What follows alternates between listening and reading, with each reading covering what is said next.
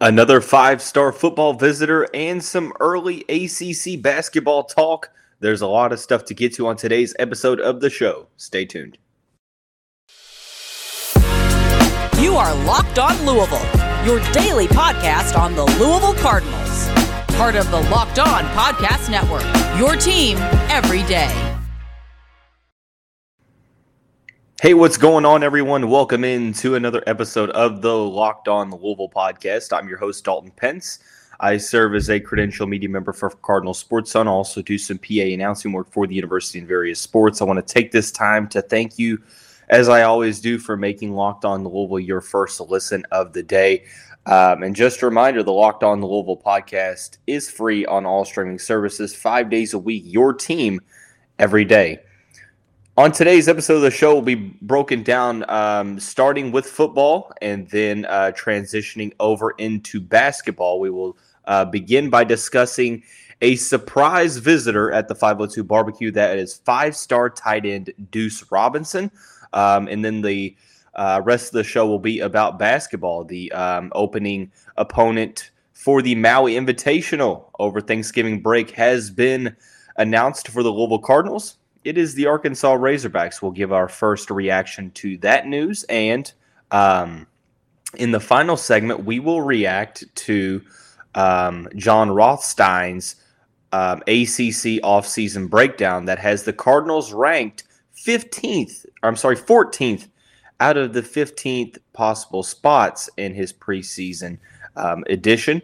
So, Let's start out with football. Duce Robinson was a surprise addition to the 502 barbecue last weekend. Um, if you paid attention to the show uh, over the course of last week before Thursday, um, you heard a lot of talk about Leviticus Sua, uh, Stanquan Clark, and uh, most notably five star defensive end Matayo Uiagalelei.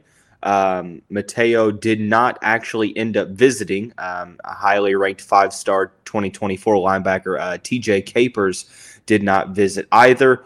Um, Adam Moore, uh, also a member of the 2023 uh, recruiting cycle, did not um, come to the program's um, unofficial visit weekend either. So, um, a little bit to be bummed out about there, but hey, stuff happens. But right before the weekend, it was confirmed that there was going to be a surprise visitor. Now, according to people that were on message boards and things like that, obviously, I don't have any subscriptions to like any premium sites or anything like that, like 24 7 Sports, Rivals, and those guys do great work over at their respective sites. But, um, you know, people kept coming to me saying there's talk of a of a special visitor uh, that hasn't been announced yet that, that could be coming into town for the 502 barbecue. And I was like, okay, um, I guess we will kind of see who that is when the name gets announced. Well, we found out soon after that that it was five star tight end Duce Robinson, the number one ranked tight end in the country,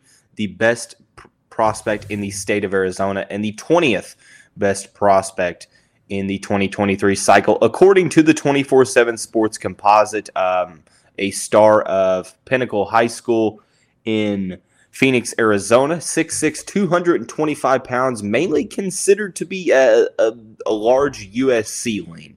Um, staying kind of in that southwestern area of the United States, has a lot of offers from all of the big time programs, as you would uh, obviously know Georgia, USC, Texas, um, the list goes on. Alabama, uh, Clemson, Florida, Florida State, LSU, Michigan, Michigan State, Notre Dame, Ohio State, Oklahoma, Oregon, so on and so forth. So you you, you get the drift here. Um, needless to say, Duce Robinson is an elite prospect. Um, I, I, want to uh, give you a glimpse of what um, what type of a player he is, and I, I saw a great write up uh, on the scouting report from Chris Singletary, the national recruiting expert for 24 7 Sports, uh, back in October, compared him to Darren Waller of the Oakland Raiders. I'm sorry, of the Las Vegas Raiders. Sorry, still uh, trying to get used to that point. Um, and projected him as a day two NFL draft pick in the future. I'm going to read to you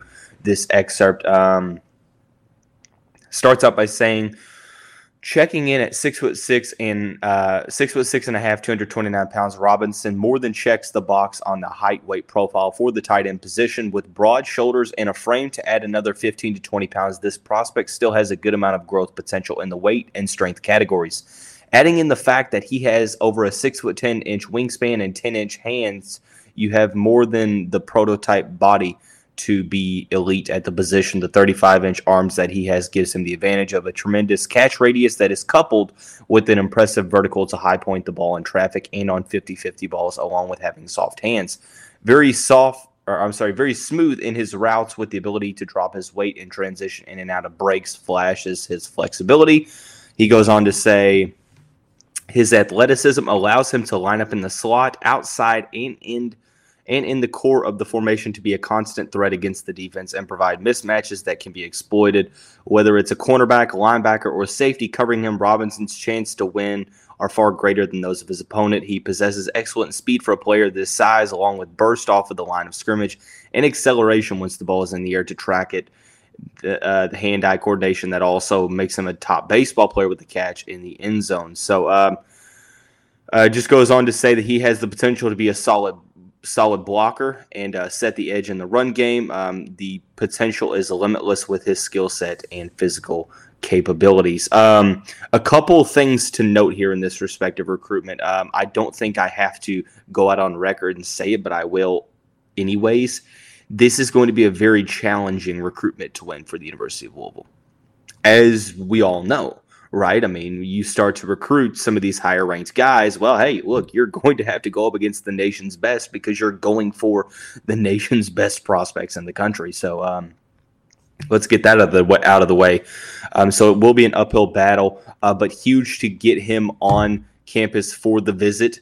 Uh, for an unofficial visit, getting a prospect to come across the country to um, you know visit your program is always is always a plus. Uh, there is a couple notes. Number one, um, there has been apparently expressed interest that he wants to play both football and baseball at the next level, which could be an extremely big key in this recruitment to focus on. I'm not saying that USC and company don't have you know you know possibilities within their baseball program. Louisville is one of the top baseball programs in the country, one of the best teams nationally. Um, you know, year in year out. So, uh, assuming that you know and it seems like you know from from some things that I've gathered from gathered from the baseball side of things that, that he's a standout in that sport as well. So you would assume that uh, uh you know, giving the the notion that Dan McDonnell would want him on the team, um, or believe he's good enough to play on the team. It's it's a good selling point for the University of Louisville because you know you're you're starting to compete with the bigger schools, and you might be kind of uh, ahead of the curve in terms of the NIL game. Um, but to somewhat compensate for maybe the the geographical aspect of things, to where you can't offer the proximity to, proximity to home, or maybe even you know you can't offer like Alabama like competing for a national championship every season. One of the benefits that you can offer that other schools can't um, is that top baseball program and, and a program that was where you say, hey, look, if you come here, you can obviously play right away football wise, but hey, you're going to come in as a baseball player and probably play in at least one super regional at your time here at Louisville. And, and that's huge. It gives you, you know, a lot of opportunities. You know, you have a, a Hall of Fame head coach in Dan McDonnell, one of the nation's most um, successful programs over the past 10, 15 years or so. So that's definitely a selling point. Um, I know that Dave Lackford of, of uh, Cardinals Rivals, um, I believe he put in a future cast uh, here for Louisville um, in this respective recruitment. And um, I believe it was somebody said that Jody Demling had said that the team was recruiting um, Duce Robinson as a wide receiver and not a tight end. And I think that that, that could be something that, that is also a selling point. As some schools may see him as a tight end, Louisville is recruiting him at, as a wide receiver, and that could definitely um, pay dividends. Um, you know, in this respective recruitment, because you know it says he's got the speed, you know, he's got you know the the quickness to be a, a threat outside. You know, in, in the way that tight ends are playing nowadays, you know, it's you have more of the less of the traditional blocking style, catch the ball in certain aspects. You know, now you know, kind of falling by the wayside in favor of more athletic guys that you know are more pass catchers first and then blockers second. Look at Kyle Pitts. Um, Darren Waller, even guys like Marshon Ford. And Marshon Ford is something that you could point at here if you are um, Scott Satterfield and come and say, hey, look, Duce, we have a tight end that is you know, reminiscent of your skill set. Um, you know, a guy that's maybe not necessarily has the physical abilities that Duce has, but he is, um, you know, quicker. He, he's he's too quick to guard for linebackers, but he's too big to guard for defensive backs, and and they um, are doing good jobs of exploiting those mismatches with him. Um, Duce Robinson looks to be more of a wide receiver. I know that last year going into the season, Scott Scott Satterfield and company wanted to be able to run Marshon Ford a little bit more out wide. So there's a lot of possibilities here. It's going to be an interesting recruitment, one that um, obviously Louisville seems like they made a good impression on um, w- with the 502 barbecue event. Um, the big thing now is probably going to be to get an official visit, you know, set up to to get him on campus and and allow him to um, be able to come in and see the game day atmosphere and things of that nature. But you probably couldn't have asked for any any better of a visit here if you were the University of Louisville. A lot of um, you know possibilities in this offense for a player of his skill set. So uh, we will take a little bit of a step back, switch gears over into the basketball side of things, where the opponent has been determined for the Louisville Cardinals in the first round of the Maui Invitational on Thanksgiving weekend. It is Eric Musselman's Arkansas Razorbacks. We will react to that here in just a second after we talk about our friends over at Bet Online.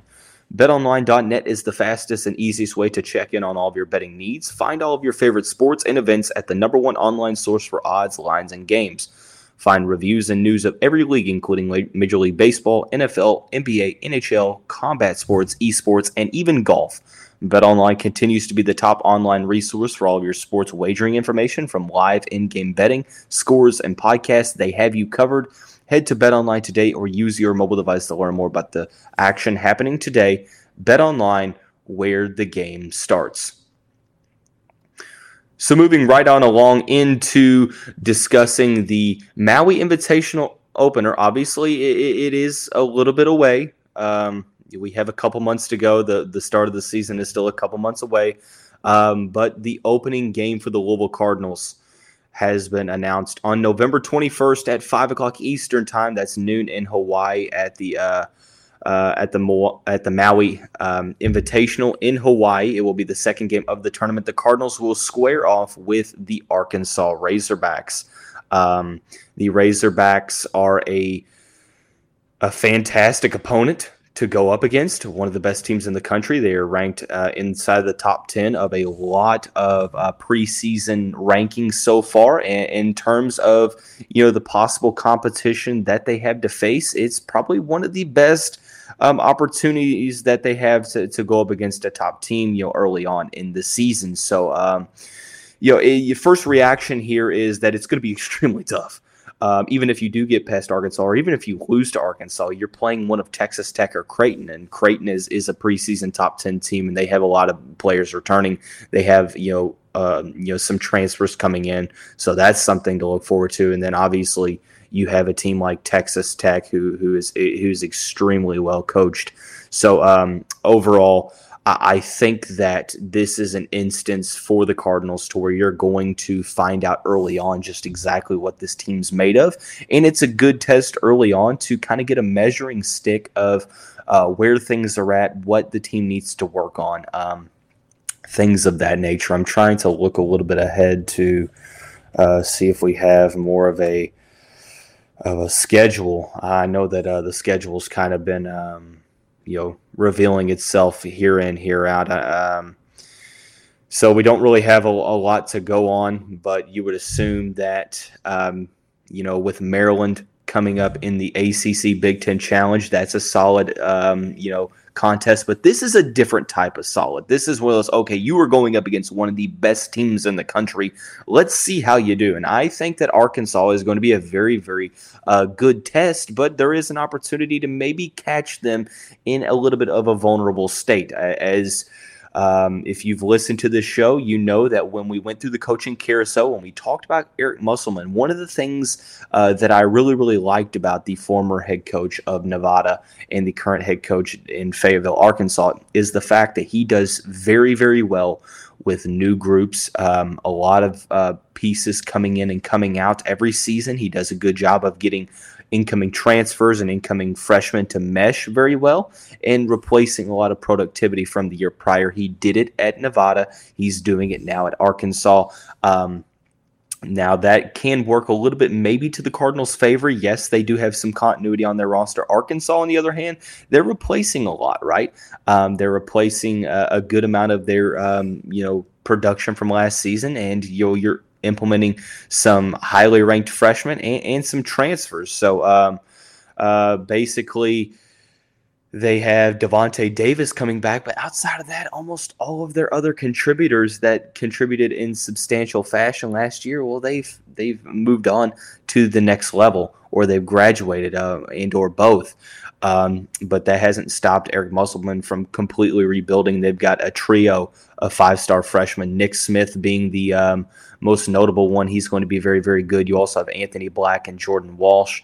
Uh, Ricky Council is transferring transferring in from uh, Wichita State. Um, Jalen Graham tra- transferring in from Arizona State, and then you have uh, two players from Rhode Island, uh, McKay and Makhi Mitchell. So. Um, there's no doubt in my mind that the Arkansas Razorbacks are going to be competing for the SEC once again next season. Um, they're probably going to be a very, very tough out in uh, March because they play very hard. They play good defense. They do very well at running in transition. And a lot of times they're pretty good at shooting the ball from the perimeter. At least that's kind of the MO for Eric Musselman's squads. But um, it's going to be maybe an instance where sometimes with new groups, it takes them a little bit of time to mesh. So um, maybe Louisville catches them in a period where they only have a couple of games under their belts as a uh, as a collective unit, and Louisville might catch them in the little in, in a little bit of a vulnerable state to where they're maybe not necessarily uh, firing on all cylinders as if they were if you were playing them in. Um, in let's say late January, whenever that Big 12 uh, SEC challenge goes along. Um, but it's going to be a very, very tough test. And assuming that they get past, or even if they lose to the Arkansas Razorbacks, I mean, you're going up against a possible Creighton team. Creighton is very, very, very good this year. Do not let the name, um, you know, Creighton and the fact that they're not a Power Five school take away from the fact that they are going to be very, very good. They're bringing in a Baylor Scheierman, uh, the reigning Summit League Player of the Year. Uh, Greg McDermott quite possibly has one of his best teams that he's ever had at Creighton, returning five of the top seven scores that gave Kansas a big run for their money in the round of 32 last year. And then Texas Tech, yeah, they are losing some pieces, but they're very, very well coached. Um, I would expect this to be a team, you know, Texas Tech is able to kind of mask over a little bit of the talent deficiency because they're very solid defensively.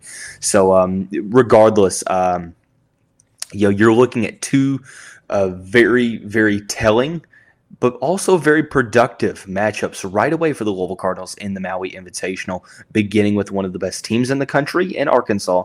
And then outside of that, if you do win it, or if you do lose it, you're going to play possibly play a Creighton team that is veteran led. They play very, very unselfishly, unselfishly. Sorry. Um, and they have a lot of veteran leadership. And then Texas Tech, defensively, they're going to cause some fits, and Louisville's offense is going to be tested early on. So, um, uh, very exciting for the uh, for the Cardinals to be in the Maui Invitational, and um, obviously we will continue to talk about that a- as we get closer.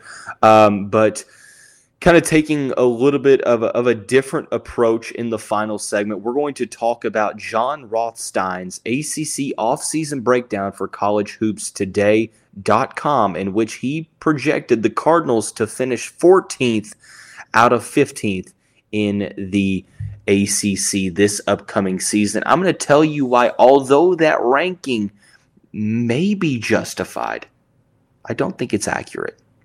We're going to talk about that here in just um, a couple moments. If you were listening to this on certain streaming services, or if you're watching this on YouTube, you're not going to hear the audio implemented advertisements uh, that you will if you are on certain adverti- uh, if you are on certain streaming services. If you do happen to hear those, um, just take a take a take a moment to relax and prepare for the final segment. But we'll be back here in just a second. And as always, thanks again for making Locked On Louisville your first listen every day. Um, just a reminder the show is free on all streaming services five days a week. Your team every single day. Um, moving right on along, as I mentioned, Jon Rothstein, uh, a prominent figure in um, uh, college basketball media, especially social media, with his um, sayings, you know, uh, we, we, we sleep in May and uh, things of that nature. Um, yeah, he's uh, very, very popular um, among the college basketball social media realm, to where you know a lot of his sayings are being branded on T-shirts and things like that. But he's also very knowledgeable. That's kind of that could also kind of get lost in um, in sort of the social media uh, brand of things that he's creating for himself which is not a bad thing. But he's also very, very knowledgeable of the sport. Um, does a great job of analyzing the X's and O's, but you know is is very familiar with. Uh, a lot of the teams around the country. He released his ACC offseason breakdown that had the Cardinals 14th out of 15th, and that's one of those to where I was. I look, I I think it's you can justify it, but I don't think it is accurate. And I'm going to tell you why. Um, well, let's start out by talking why it can be justified. Um, number one, uh, you're coming from a team last year, the Louisville Cardinals, that were 13 and 19. Um, they were six and four in the conference, or I'm sorry, 16 and 14 in the conference. They finished 11th. Um, and it was two games out of last place. They were tied for 11th at 6 and 14 with Boston College and Pittsburgh. Georgia Tech was 5 and 15, NC State 4 and 16. Um, so you were two games out of being last place in the conference. Um, you lose some key guys. You lose Dre Davis, um, Noah Locke, Jarrod West, uh, Mason Faulkner, Malik Williams, all um, are no longer a part of the team. Matt Cross as well. So uh, you know some of those pieces maybe it's it's a little bit of addition by subtraction in certain instances, but you still lose guys that produced for the team last season, and you didn't necessarily make a ton of um, additions. Um, yes, you bring in a guy like Brandon Huntley Hatfield, who I am extremely high on, uh, but he's a guy that un- averaged under five points a game last season uh, for Tennessee. So you're banking on him making a huge jump. And then you add guys like Kamari Lands and Devin Ree, who um, you know are ranked inside of the top 100 in, in the in the 2022 recruiting class. Um, but both are kind of seen as guys that may take um, you know you know to into their second year to be substantial contributors, especially Devin Ree. It seems like Kamari Lands may be more of an instant impact player. So you have what nine scholarship players, maybe ten currently at the moment. I think it's still nine. Uh, you added the uh, walk on Hercy Miller. I know that there is. Um, you know, possible, you know, things with the NCAA that people are are having rumored to say that, you know, maybe, you know, planning for some scholarship reduction regardless um, the the state of the program is the fact that there are nine scholarship players, and even if you add a guy like Fabio Basili, who is an unranked um, player in the 2023 class that may reclassify into 2022. Um, it's regardless of how underrated he may be rumored to be. Um, I don't think that he completely. I don't think his the addition of of his talents onto the team would um, change Rothstein's prediction, uh, if at all. Uh, that that would leave you ten scholarship players. I know you like to play with a rotation of eight nine at the most, but when you only have nine scholarship players, you are really banking on a clean bill of health. Um, and it's a new head coach who's never been a head coach before, so you don't really have a ton of uh, ton to go off of X's and O's wise. So uh, combine um, a bad season last year with a new head coach I can see why you would say 14 out of 15. Like I, I am not mad at Rothstein for saying this. I, I just think it's not going to happen. I don't think they're going to end up 14th. I actually probably don't think that they end up as bad as they were last year. I think that they're probably, um, you know, I think that the goal should be to make the tournament. Uh, will they? Uh, well, that's yet to be seen. But I think that there there's a lot of talent on this team. Um, you know, because first of all, you think about it, you have El Ellis and Sidney Curry coming back for another season. Um, I think both those guys are going to take substantial leaps. You you have to factor in player development. It, you know, you can say what you want about X's and O's, but Danny Manning, Nolan Smith, um, and Kenny Payne, in terms of the player development categories, they've all three kind of been rumored to be very, very solid in terms of that aspect of coaching.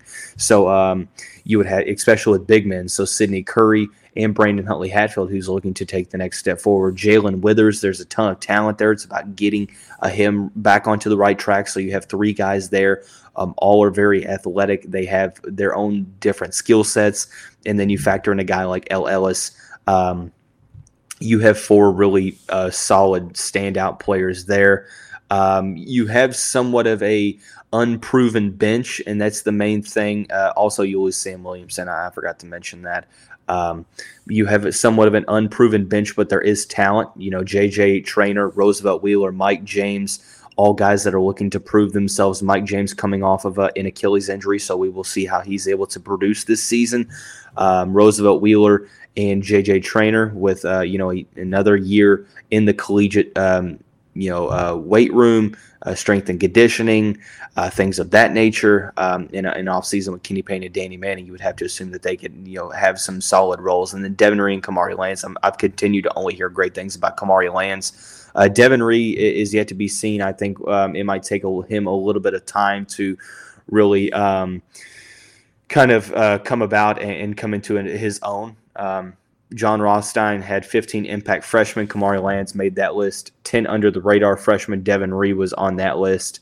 Um, 10 impact ACC transfers. Brandon Huntley Hatfield was on there.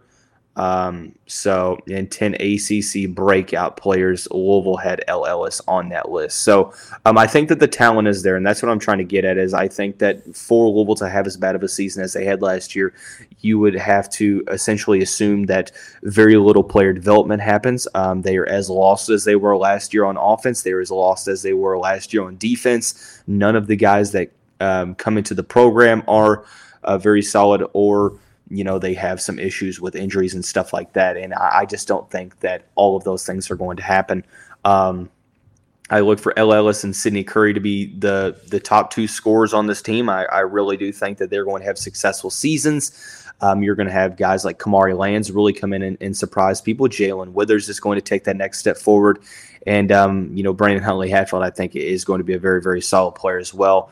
Um, if you can get one of J.J. Traynor and Roosevelt Wheeler and one of Devin Ree and Mike James to be a very uh, substantial contributor as well. It's going to be a team that doesn't uh, doesn't play a lot of guys, um, but you know they're going to be very conditioned. They're going to be you know playing very hard defense, good in transition, and um, I just think that overall this is going to be a team that, in my opinion, you know maybe maybe they don't make the tournament.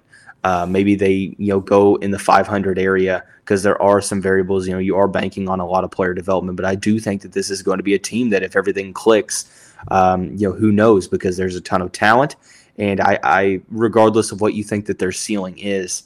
14 out of 15. Um, I would just venture to say that it, that's not going to be the case. I, I think that they're going to be, um, you know, considerably higher than that. So um, we'll continue to to talk preview as, as the season gets closer.